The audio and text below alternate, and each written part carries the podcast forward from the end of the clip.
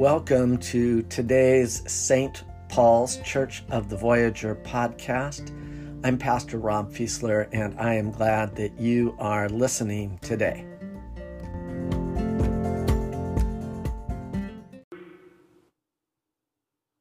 Hi, I'm Susan Jergensen, the Associate Pastor here. I'm so glad to be preaching with you today. Would you please say a prayer with me before I begin? Holy Spirit, may my words and all of our thoughts, words, and actions reflect the fullness of your mercy and grace. In the name of Jesus, we pray these things. Amen. Today, we continue our journey through the Gospel of Luke with the sermon series, Good News, Great Joy, All People, and we're focusing today on the beginning of Luke chapter 6. I'm hoping that you've made time to read and meditate on these words of Luke on your own. If you haven't, I really encourage you today to go ahead and pick up your Bible and read up to chapter 6. If you have been taking time to read along, I'm wondering, what are your thoughts, your questions? I love studying Scripture, and I'd love to hear from you. Please don't hesitate to contact me with your thoughts and questions this week. Go ahead and grab your Bible now, and let's look together as we read the text for today. It's going to be Luke chapter 6, verses 1 through 10, Luke 6, 1 through 10, which you see on your screen as a reference. Before we hear these verses read, let me say we recorded this sermon on January 24th for reasons of doing worship digitally these days. And we all know a lot can happen in a week, so please keep that in mind as I continue to preach, knowing you're not hearing this until January 31st. So hear these words of Scripture now.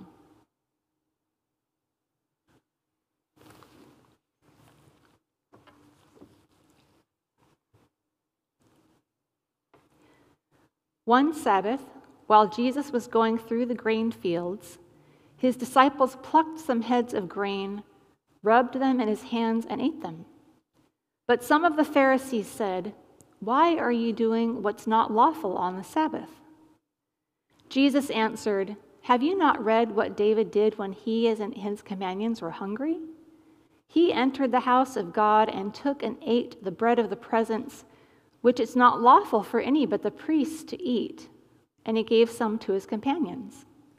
Then he said to them, 'The Son of Man is Lord of the Sabbath.' On another Sabbath, he entered the synagogue and taught, and there was a man there whose right hand was withered. The scribes and the Pharisees watched him to see whether he would cure on the Sabbath, so that they might find an accusation against him. Even though he knew what they were thinking, he said to the man who had the withered hand, 'Come and stand here.' He got up and stood there. Then Jesus said to them, 'I ask you, is it lawful to do good or to do harm on the Sabbath, to save life or destroy it?' After looking around at all of them, he said to the man, 'Stretch out your hand.' He did so, and his hand was restored."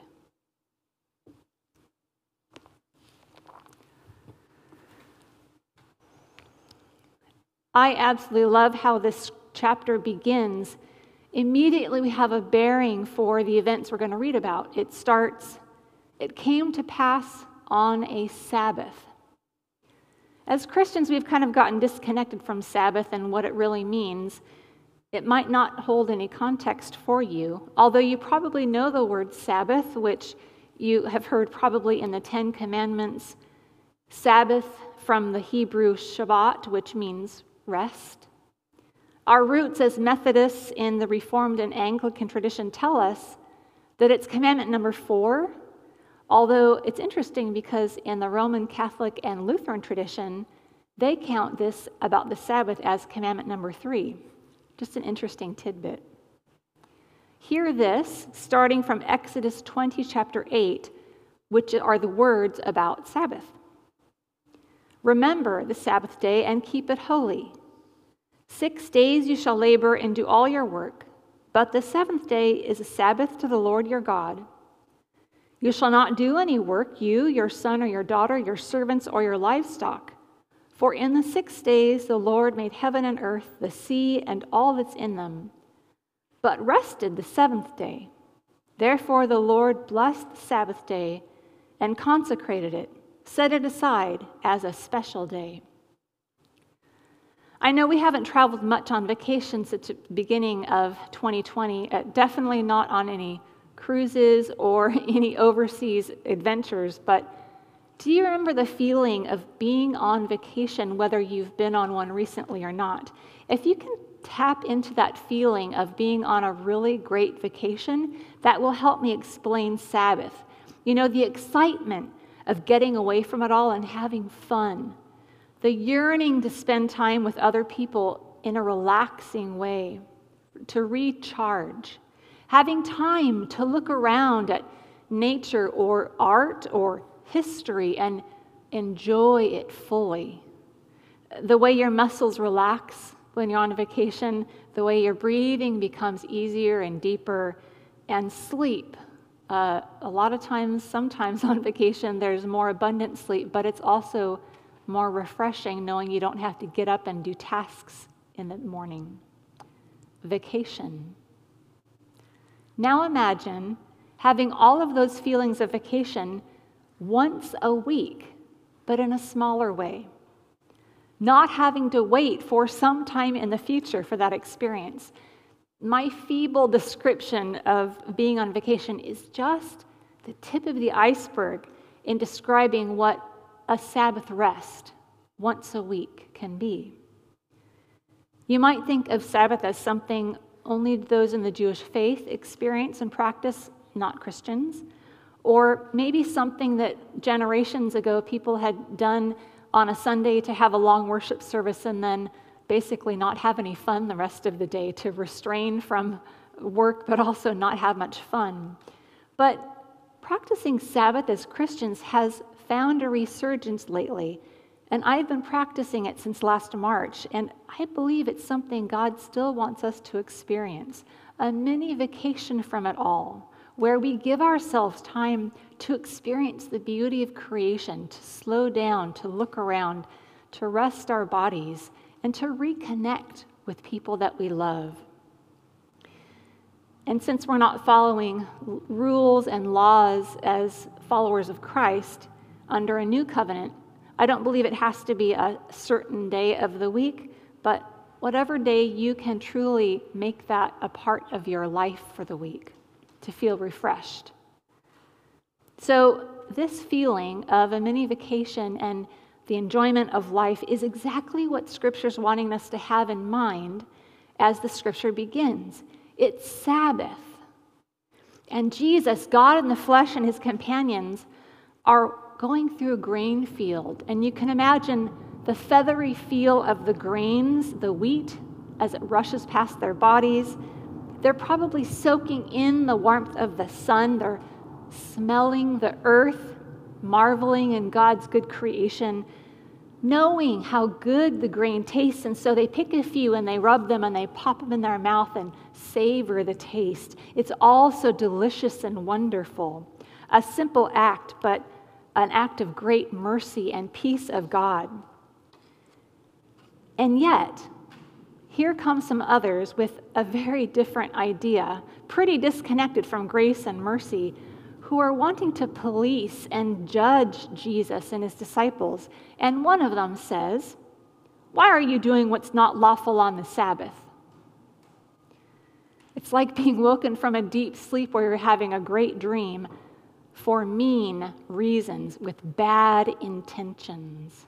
It's an awful feeling to be jolted like that in a time of trying to reconnect with God and with yourself, your body. As I looked at the text this week, I think one of the questions that it really invites us to ask of ourselves is, have we been mean like that lately? We're human. Sometimes we have a mean spirit when it comes to others. Sometimes we police and judge others instead of seeing grace and mercy. And so it's a good question to ponder. Are there ways that we need to look for mercy and grace with others and not be so judgmental. There's an article from the magazine of the University of Notre Dame I found this week by Father Joseph Corpora. He was writing about his experience of judgment, and he wrote, the most common confession that he hears is about being judgmental. For instance, he wrote, one man said, Father, I'm 84 years old, and I'm critical of my grandchildren's spouses. Another one said, Father, I'm always judging my mother-in-law about everything. Or another person said, Father, I'm judgmental toward whole groups of people. In response, Father Corpora wrote, he frequently tells about his story of the red car. And so here's the story of the red car. Once upon a time, Father Corpora was in a store, and he came out, and while he was inside, a red car had parked in front of his so close that he couldn't get out. And so after a few minutes of waiting, he began to get impatient, and he noticed there was a passenger in the side of the car, and he wondered, might that passenger just hop over and pull the car up a little bit, and then he'd be able to get out? But the passenger wasn't moving, so he decided to start beeping his horn at the car, hoping the passenger might get the hint. But nothing doing, the passenger didn't move. The longer he waited, the angrier he became, he wrote, and so he decided to get out of his car and ask the passenger, maybe politely, maybe not so much, to move the car. He got out, he knocked on the window, and he was ready to be snarky. But as she turned and smiled at him, it was then he realized she was blind. Had he known, he said, he might have been annoyed at the situation, but he would have at least had a little more patience. When we judge someone, he said, it's always true that if we would know one more thing about them, we might think differently and might not judge them at all. As I asked before, are there situations or people we need to see with grace and mercy today instead of judgment? What's super interesting to me about this passage is that in verse 2, our version says, some of the Pharisees said, why are you doing what's not lawful? But in the Greek, as I read it, it says, a certain one of the Pharisees. And I thought to myself, yep. There does often seem to be that person who is more judgmental, trying to catch others up, squabbling about this or that, and generally focusing on others instead of their own faults. Kind of like we hear in Matthew 7:5, first take the log out of your own eye, then you can help take the speck out of your sibling's eye. And so I pray today, Lord, help me not be that person who is critical and judgmental. Help me be aware of the log lodged in my own eye first. There's one more important thing I want to say about the text before I close. Both events described here happened on Sabbath, which it's really easy to miss that point, but it's so important because it's meant to help us know that they were enveloped at that time with grace and beauty and joy of God, God's good gifts. But those who were against Jesus were trying to use the Word of God, the Hebrew Bible, which was meant for peace and rest on this day of Sabbath. They used it to accuse and destroy. They used the ancient text, interpreting it for harm. This comment in the New Interpreter's Study Bible really helped me this week as I thought about these words. It says, at stake here is not legalism, but proper interpretation of the scriptural legislation regarding Sabbath. Sabbath observance was fundamental to Jewish identity, and so it served as a suitable test of faithfulness to the Lord. But the scriptural references to Sabbath keeping are relatively vague. The interpretation and appropriation were all the more important then. From Jesus' vantage point, scribal interpretation had missed the importance of the redemptive purpose of God to be found in the Sabbath. Scriptural references to Sabbath were vague, and so reliance on interpretation of what had been written was so important. This makes me think of the important issues in the Bible and how our thoughtful interpretation of them make all the difference in how we live out the first and second greatest commandments. You know what they are. Love the Lord your God with all your heart, soul, and strength, and love your neighbor as yourself. Each of us needs to take what's written in the Bible seriously. We read it, we study it, we talk about it, we pray about it. We decide for ourselves what we think, while also allowing others the respect to do the same without destroying or harming the other in the process. It's kind of amazing. I've been studying Romans on my own in my morning devotions, and this past week, I just happened to be on chapter 14, which says this in verses 1 through 5.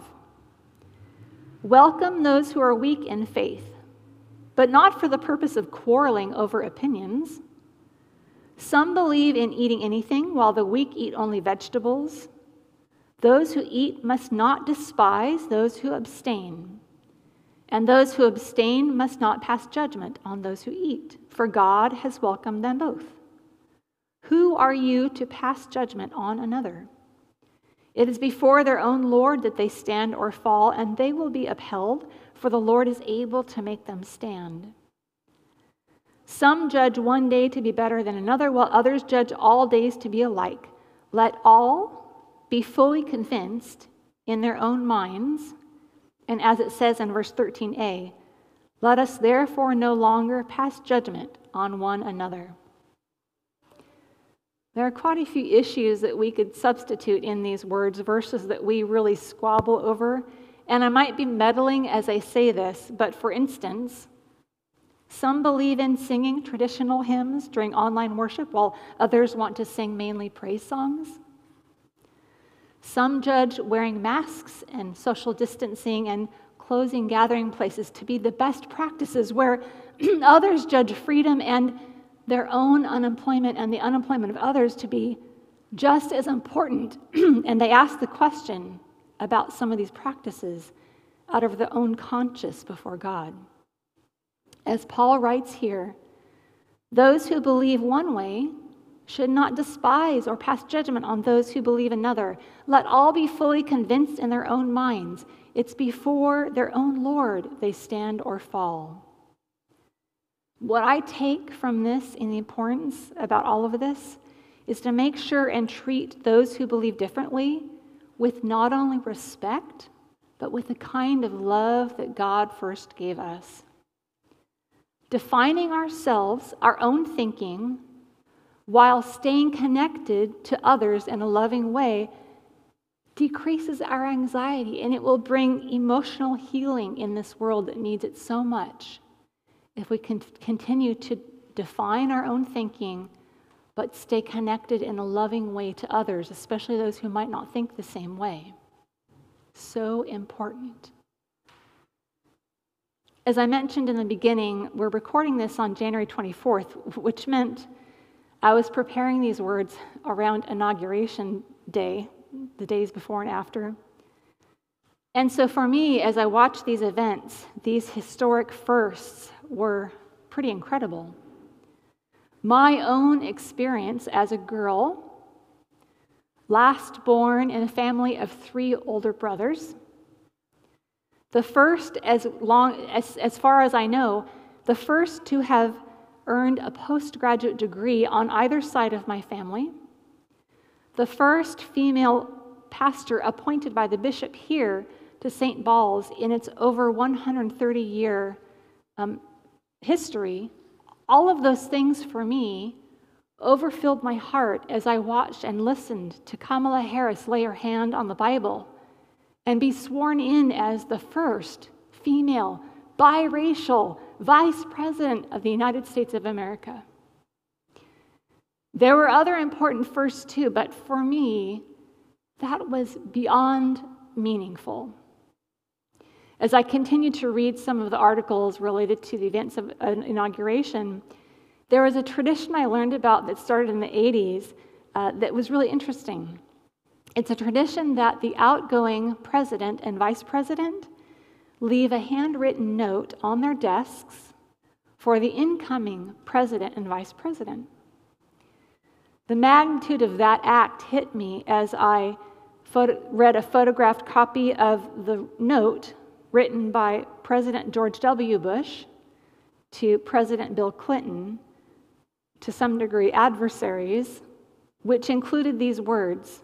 It said, "There will be very tough times, made even more difficult by criticism you might not think fair. I'm not a very good one to give advice," said George W. Bush, "but just don't let the critics discourage you or push you off course." In our lesson today in Luke 6, this is exactly what Jesus did and what he teaches us to do. He didn't let critics discourage him or push him off course, even as he began discussing what they might do to him, ways they might harm him. Instead, he responded to all around him with godly love, as he was and is God. We remember these words we just heard in Luke 6. "I ask you," said Jesus, "is it lawful to do good or to do harm on the Sabbath? To save life or destroy it?" After looking around at all of them, he said to the man, "Stretch out your hand." The man did so, and his hand was restored. Will you pray with me? Oh God, these words,